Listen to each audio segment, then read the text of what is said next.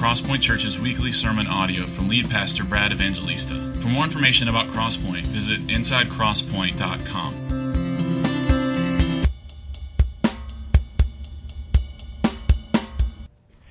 Amen. Amen. Good morning. How are you?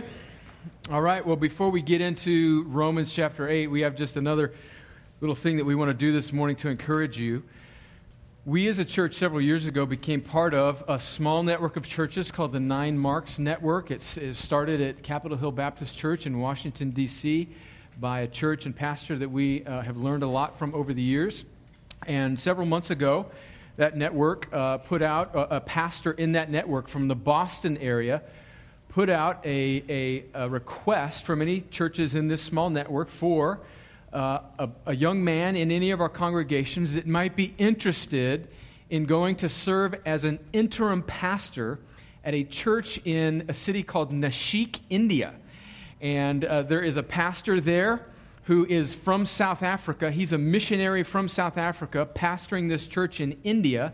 And he is going home on furlough to spend some time at his home church.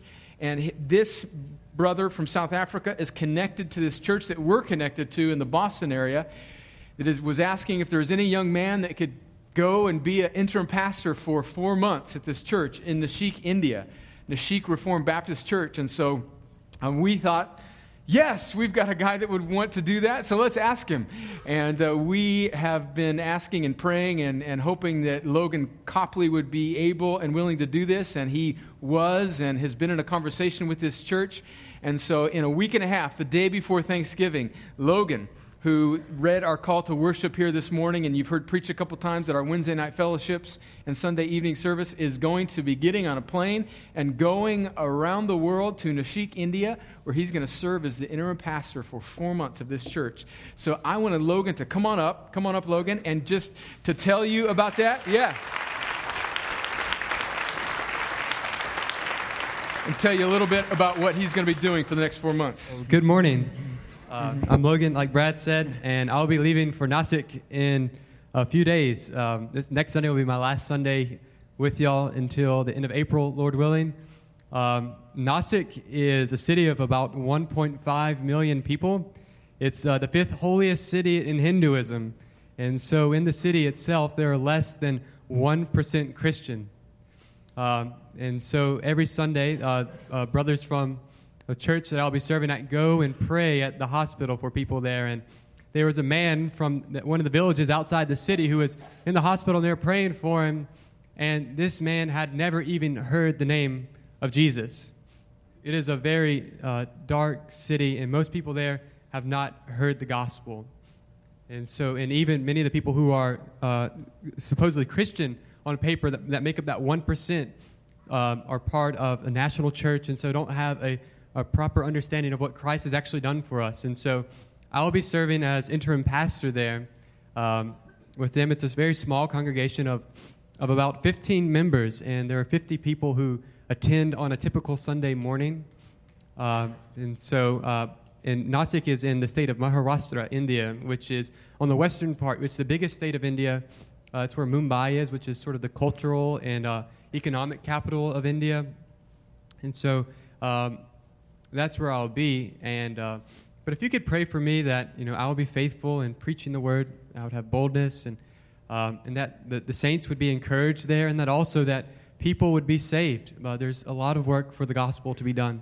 And at the end of my trip, I will be traveling to New Delhi to visit some teams uh, with Pioneers Mission Agency. It's a mission agency I'm part of, and that Jeremy and Samantha are part of as well. And uh, so I'll be visiting them because, uh, Lord willing, I hope to move to India in a couple years to do church planting full time. But uh, thank you so much for your time and your prayers and those who have given towards my trip. I'm very grateful and uh, thank you again.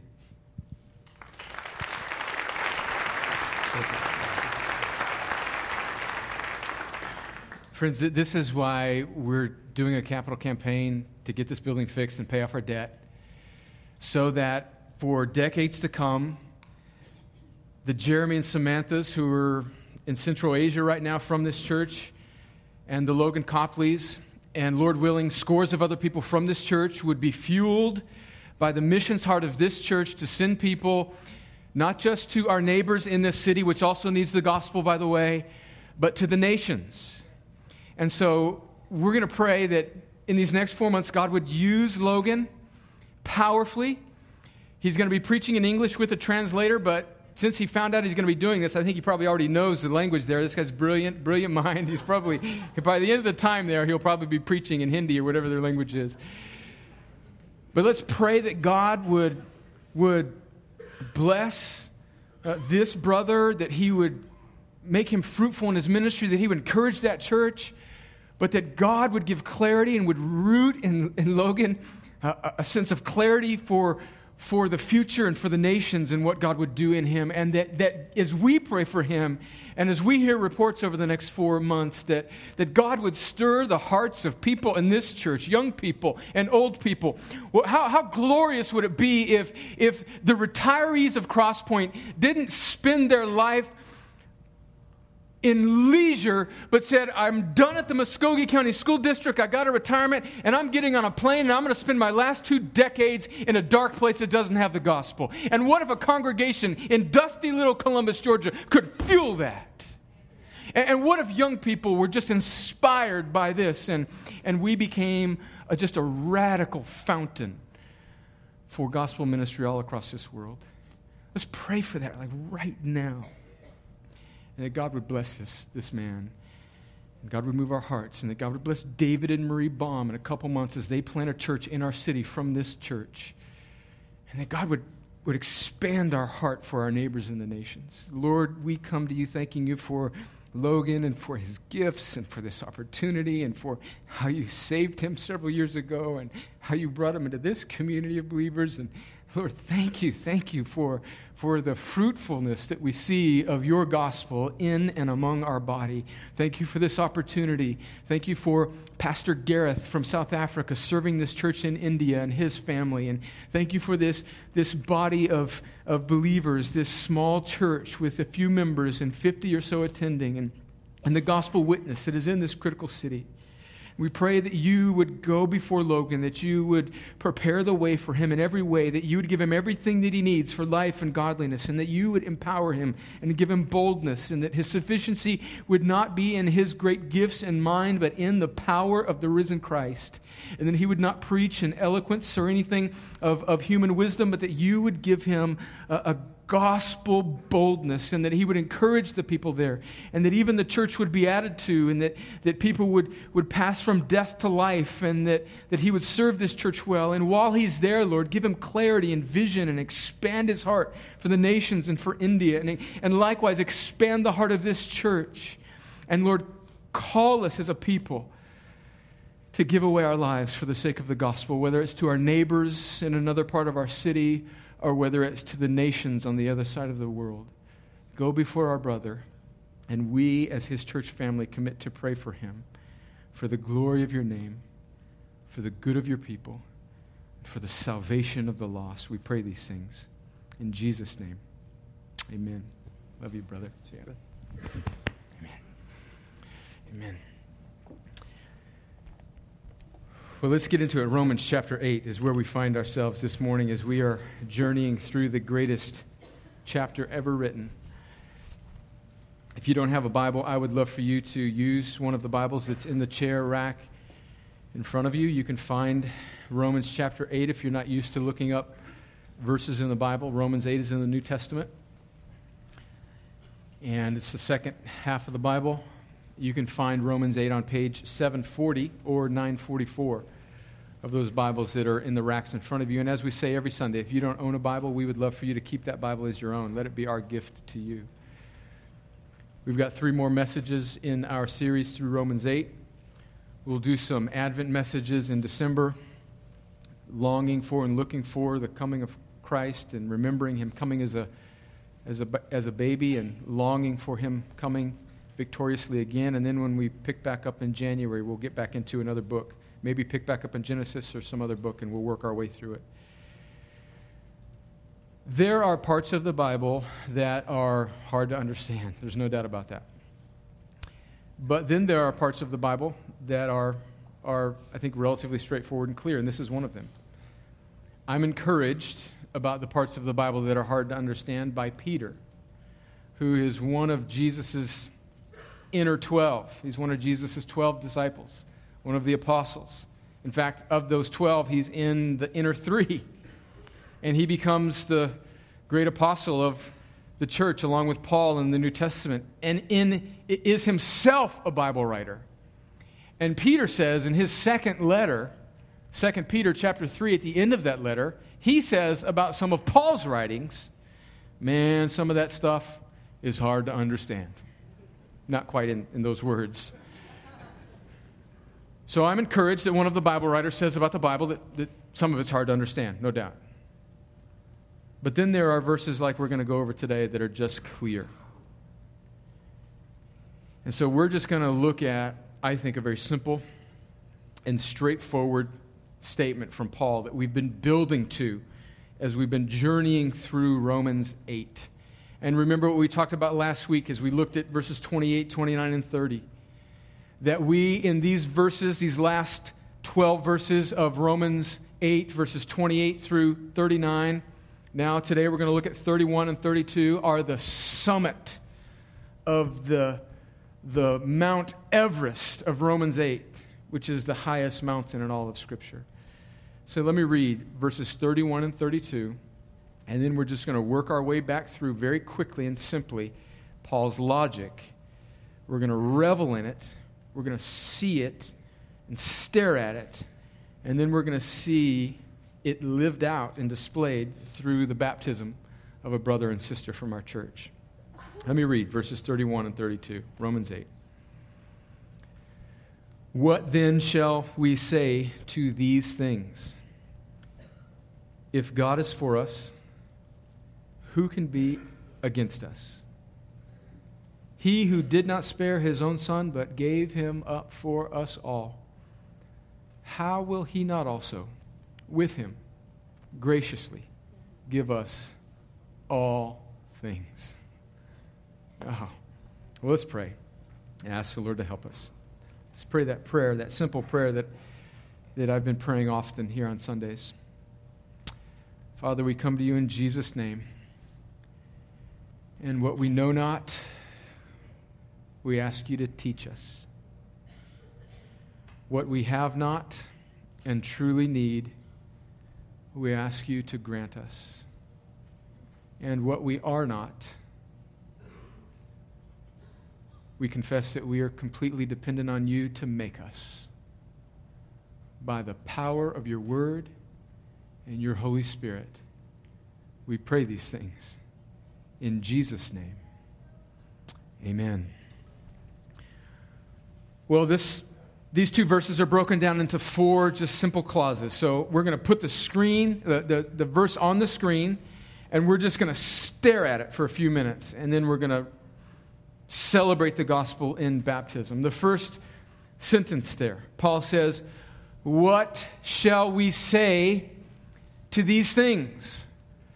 What are these things that Paul is, is saying we should respond to? Well, in one sense, we could certainly say that these things are all that he has written up to this point in the letter of Romans, the church, the letter to the church at Rome.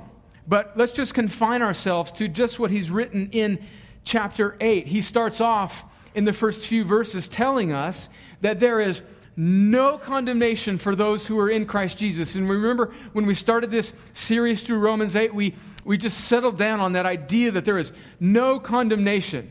I think it's easy for us to think about our past sins, but there's no, there's no past condemnation, there's no present condemnation, and there is no future condemnation for those who are in Christ Jesus. It's not a blanket phrase for everybody just because they they think it might be true of their lives. It is for those who are in Christ Jesus, for those who are trusting in what He has done through Christ, the God man who lived a perfect life and bore our sin on the cross and rose victoriously over sin and death. For those that are trusting in that, there is no condemnation for those who are in Christ Jesus. The next few verses, verse 5 through 11 in Romans 8, tell us that there is this promise of the resurrection that just as Jesus was raised from the dead, so too shall our breaking down, crickety, crackety mortal bodies also be raised again. So life is not just these 70 or 80 or 90 years. I remember when we started this church 10 years ago, I kept talking about how life is just not these 70 years. And then, praise God, we had an older saint join the church who was in her 80s, and she said, Brad, come on. I mean, don't shave off a decade, man. Give me, give me a little bit. So, 70 or 80 or 90 years. Life is not just these 80 or 90 years, but it is the promise of eternity with God forever and ever, and we shall be raised just as Christ is raised. And then in verses 12 through 17 of, of Romans 8, he gives us this sweet assurance that not only has he made us right through Christ, but he has adopted us and given us His Holy Spirit. And the Spirit now dwells within us.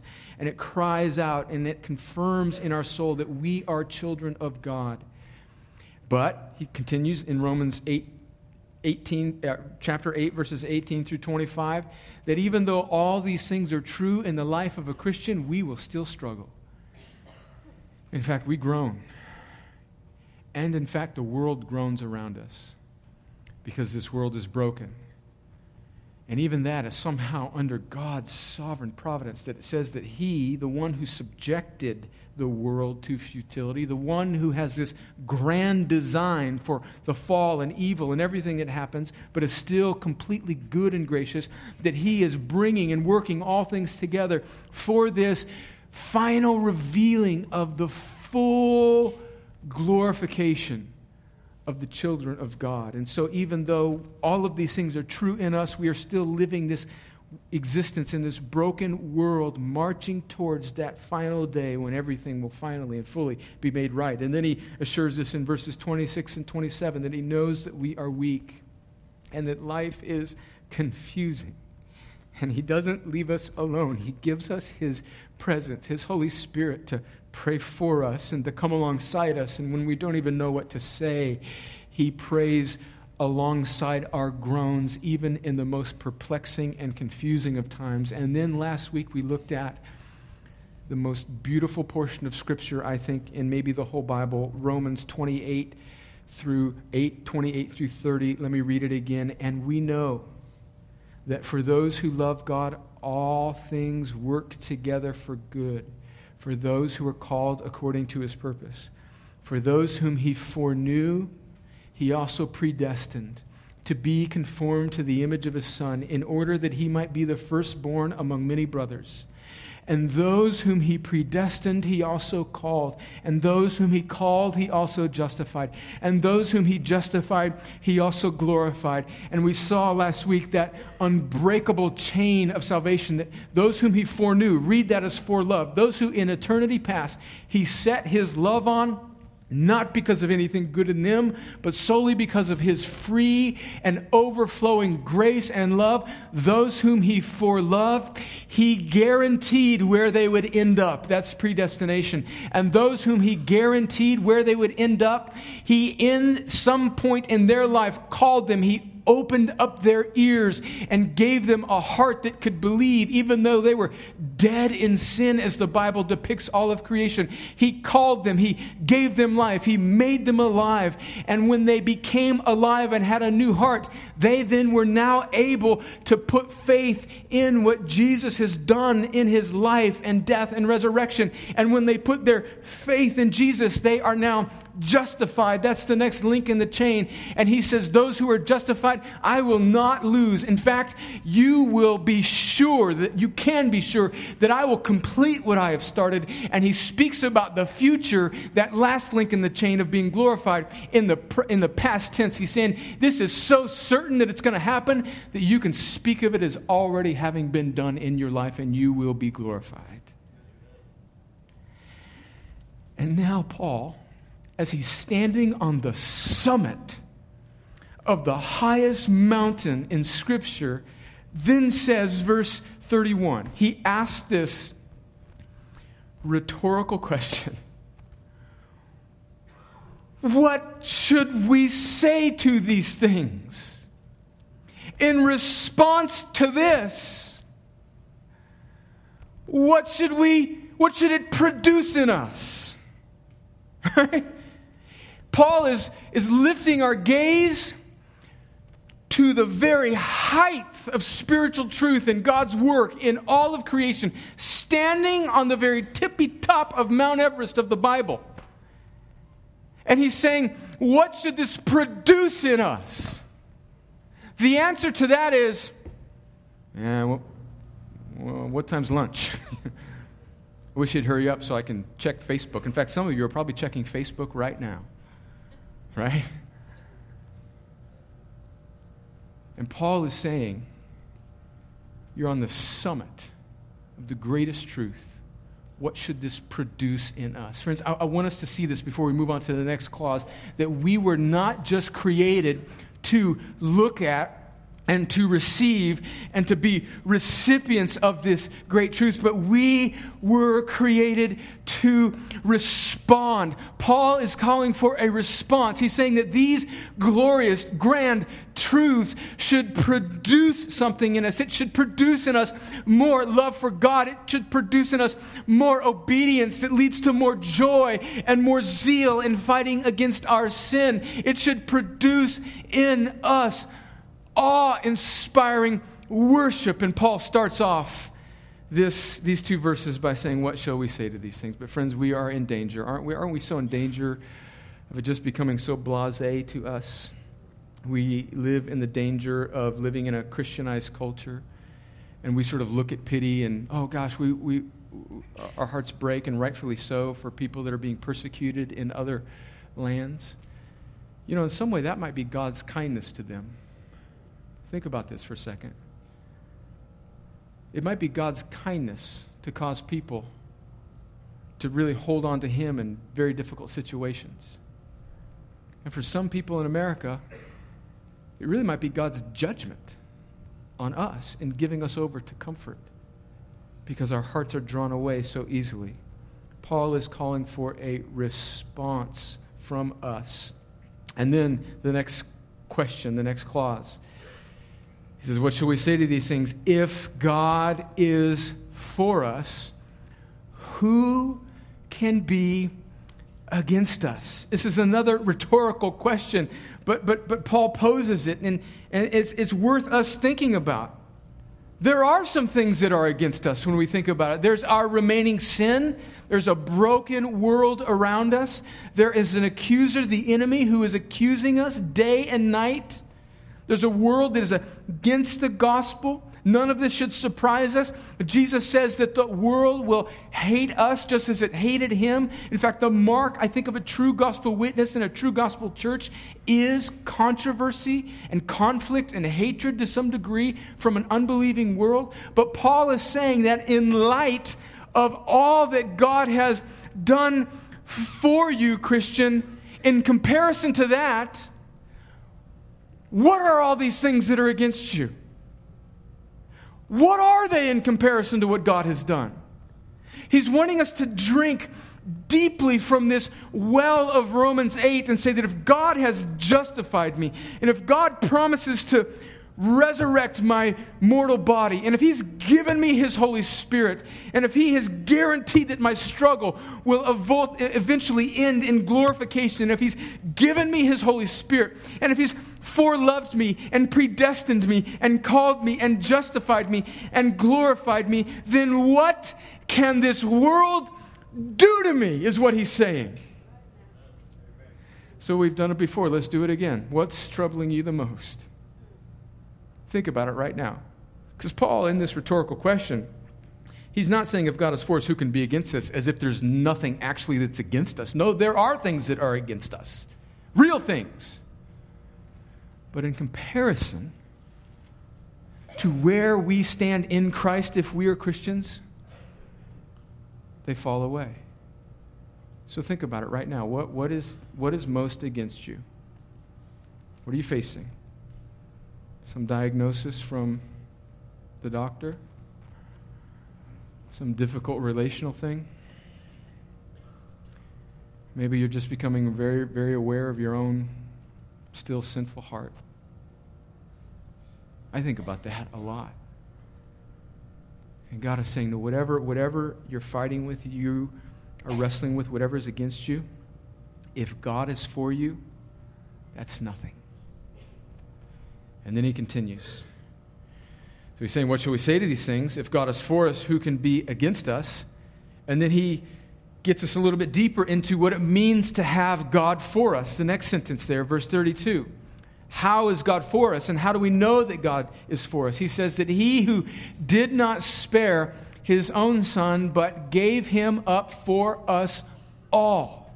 What does it mean that God would give up his son for us all. And for the all there, the all is not just everybody, it is those. It's the those back from the chain of Romans 29 and 30. Those whom he's foreloved, those whom he's predestined, those whom he's called, those whom he's justified, those whom he's glorified, those who have been moved on by the Holy Spirit as they've heard the gospel, who have turned from trusting in themselves and put their faith in what Jesus has done. Those, those are the people that God has, has reconciled to himself through his Son.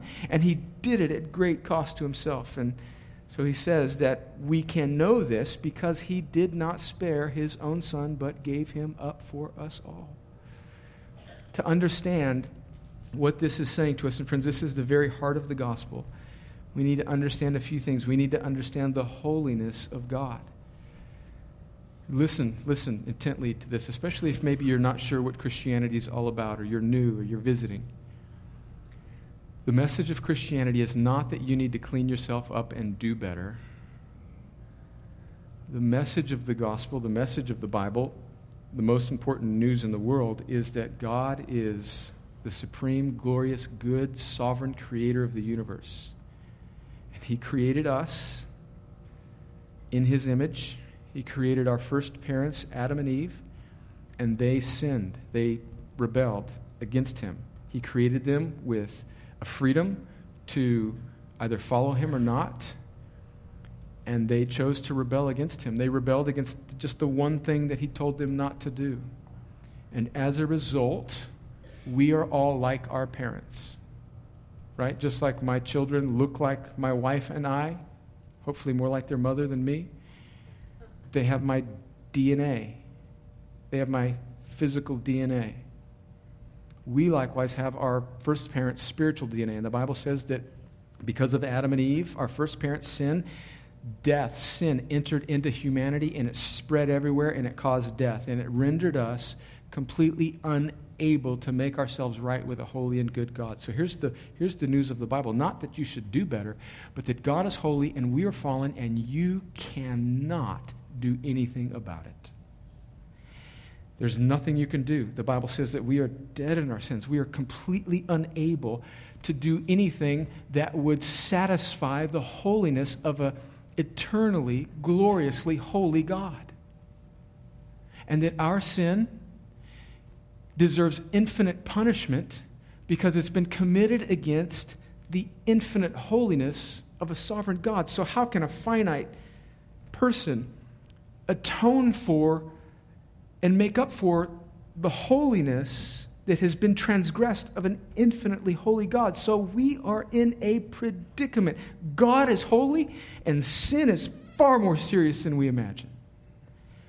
And in response to that predicament, this verse God then comes to us in the form of his son Jesus, the second person of the Trinity, the eternally pre existent Son the Father, the Son, and the Holy Spirit, the triune God, existing forever, having no beginning, having no end, and in the fullness of time, God the Son, the Bible tells us, comes to earth as a man. He takes on the likeness of sinful flesh, as we read in Romans 8 in the first few verses, and he lives a perfect life. So Jesus, fully God, fully man, lives a life of complete obedience where we disobeyed, where we transgressed God, where we rebelled against God, Jesus, God in the flesh, fully God, fully man, comes and lives a perfect life, restoring righteousness in the flesh, and becomes a perfect example of what it means to be human and to obey God. And because our sin and problem and the consequences of it was God sized, We needed a God sized solution to it. And so God comes himself in the flesh, Jesus, and he lives a perfect life and then lays down his perfect human and fully God life on the cross and then bears the wrath of a holy and righteous God for the people that would ever, all those that would ever turn and trust in him. And so when that verse says that he did not spare his own son, but gave him up for us all, friends, there's so much more going on there than, than just this sort of romantic love of God for his people. It's not God just hoping that we would just, you know, get it right and trust in Jesus. But God is sending God the Son to live in the flesh, to bear the punishment for our sin, and then to rise again in victory over it. He is inviting us into the fellowship and the love that He has for His Son as He punishes His Son for our sin. So, in a sense, we are saved by God, from God, for God. And that's what's happening in this all powerful sentence. God did not spare his own son, but gave him up for us all. And then the last phrase. And this is Paul's glorious conclusion.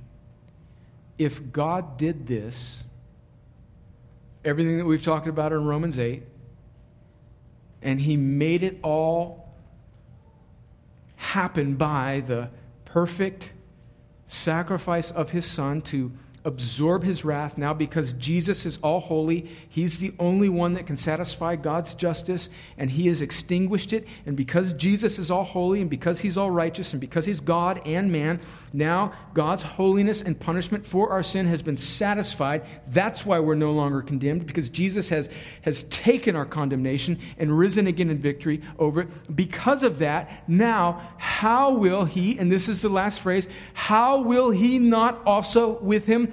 Graciously give us all things. Notice Paul's logic here. He's done all this, and he's done it all through the perfect sacrifice of his eternally holy Son, who has conquered sin, conquered wrath, extinguished the consequences, rose in victory over it, made us alive through his gospel by the Holy Spirit now, if He's given us the greatest treasure in the universe, how will He not also give us all things? That's the logic here. So if you have Christ, if you are a Christian, Paul is saying, you have all that you have that you need. At first glance, we might, we might look at this and might conclude that, that we are actually the primary focus here, that God, in his love for humanity, was so focused on reconciling us that he said, Jesus, we've got to go do this because my, my primary focus is these people. And we might, I think, unwittingly, wrongly conclude that we are the focus here. But I don't think that's actually what the, the Bible teaches we are actually the beneficiaries of God's focus on glorifying His Son. And because He's glorified His Son through His work, we then, with Him, get everything because we read it a few weeks ago. We are fellow heirs with God the Son. God loves us because He loves His Son. And we are united to Him by, by grace through faith. And so, the reason that we have all things, that He's going to give us everything, is because we are in Christ if we're a Christian. And He will graciously give His Son all glory and all honor.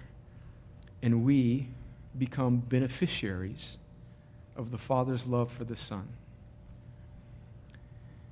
So, what does Paul mean by all things? And how do some people often misunderstand that. Well, if you've been around Crosspoint for a while, you know that we uh, would reject the prosperity gospel, which you may, if you watch TBN, you may have come across. where maybe a preacher will get up and say that if you will just believe God more, then He'll give you these blessings here on earth. Or if you, oftentimes it's tied, if you will give to our ministry, then you will be blessed. Notice we didn't do that. Notice that Jimmy didn't say, if you fill out that response card, God will open up the windows of heaven. I mean, that's just ridiculous, right? That's, that's just false. And we rail against the prosperity gospel because it sees and wrongly interprets verses like this as meaning that if we're a Christian, then, then God will give us all things. And they zero in that all things to meaning temporal and earthly comforts. But I think that actually the problem with the prosperity gospel is that it aims too low. It's not prosperous enough. It's not prosperous enough. What's in view here is not silly little trinkets that moth and rust destroy. Think about this, Christian. What has been promised you is not promotion or a handsome husband or a good looking wife or a healthy child or social acclaim or a nice house or whatever. God hasn't promised you those silly little things that, not that they're unimportant, but He's promised us so much more.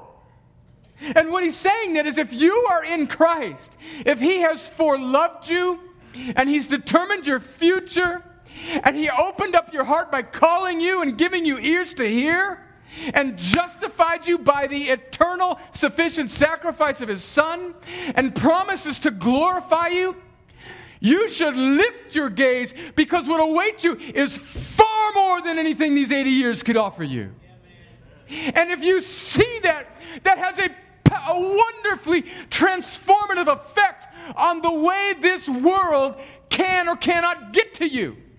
And so you can say, in the midst of a terrible situation, of heart wrenching pain, of struggling against your own sin, if God is for me because Jesus laid down his life and he's given me all things in Christ, why do I why do I search after these little trinkets that ultimately in the grand scope of eternity mean nothing?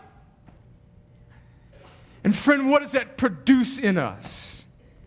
It produces in us a boldness to give our lives away for the sake of the gospel. It produces in us a confidence that he who began a good work in me will carry it to completion for his glory. That's what Paul is commending to us. Is life not what you expected it to be? It was never meant to be what you expected it to be. It was meant to be so much more. Lift your gaze, dear Christian. Lift your gaze, young man struggling with lust. He has predestined you to be conformed to the image of his Son you are on an unstoppable jet stream of grace that is propelling you towards Jesus that cannot be thwarted by any image on a screen or any weakness of your flesh. And let your sanctification be propelled by saying, If God is for me, nothing can be against me, not even my own weak flesh. If some relationship has been destroyed in your life and you now find yourself under some social stigma of failure, and you think that that is what defines you, dear friend, that is not true. If God is for you, divorce, broken relationship cannot be against you. If you receive some terrible diagnosis or some loved one is undergoing some terrible tragedy and cancer is the word from the doctor's lips, we can pray and ask God to heal you, and in His kindness, He may do that. But ultimately, friends, even if cancer takes your life in four months, if God is for you, who can be against you? And your life has not been cut short, unbeknownst to God, but He has given you all things, and He will give you all things forever and ever and ever. If you are a young executive or a young man who just whores out your heart after success and stuff and acclaim, and you are a Christian, but you're a weak Christian, and all of your view is horizontal and you just want stuff, and, and you want everything that would make you feel good about yourself, and you just want leisure, and you want to hoard stuff so that you can be comfortable and retire early and be a self absorbed, worthless Christian. God right now is telling you that those all things are not sufficient, all things. They are too little. He's wanting to lift your gaze and say, Give it all away. Give it all away because you've been promised everything in Christ. And let that finally, maybe for the first time, unclench your hands from this world and grab a hold of God in future and, and give your life to Him. Oh, I, I, I, I need this truth.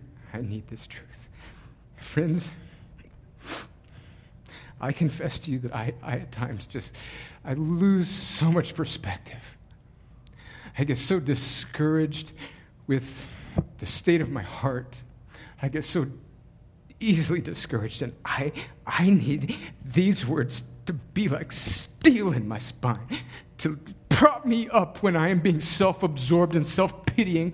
And I need these words to give me Holy Spirit, gospel fueled, Christ centered steel in my spine when I'm being a wimpy, self absorbed pastor self pitying myself because things aren't going like I want them to be. I need to lift my eyes above something better than a large church, or better than somebody agreeing with me all the time, or better than somebody patting me on the back, or, or, or just loving me. I need something better than that. I need the all things that He has promised me in Christ forever and ever and ever. And if that is what He has promised me, then who can be against me? My weak heart, friends, my weak heart needs that. So I'm not, I'm not a strong Christian saying you need to tidy up, boys and girls, and be a little more like me and Paul. I'm saying I, I, I, I, I need this. I can't, I can't survive without this truth. If God is for us, who can be against us? He who did not spare his own son, but graciously gave him for me and for those of you that are trusting in Christ, how will he not freely give me all things?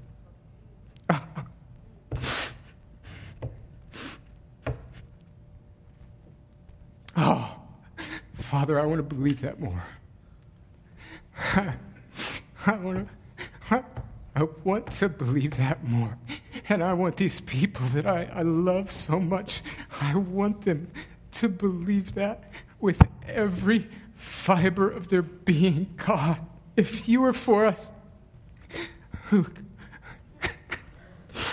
who could be against us? God, work that in my soul. Work that in the soul of this church and unclench our fists from this world and do whatever, whatever you want with me and with us, I pray, for the glory of your name. In Jesus' name, amen.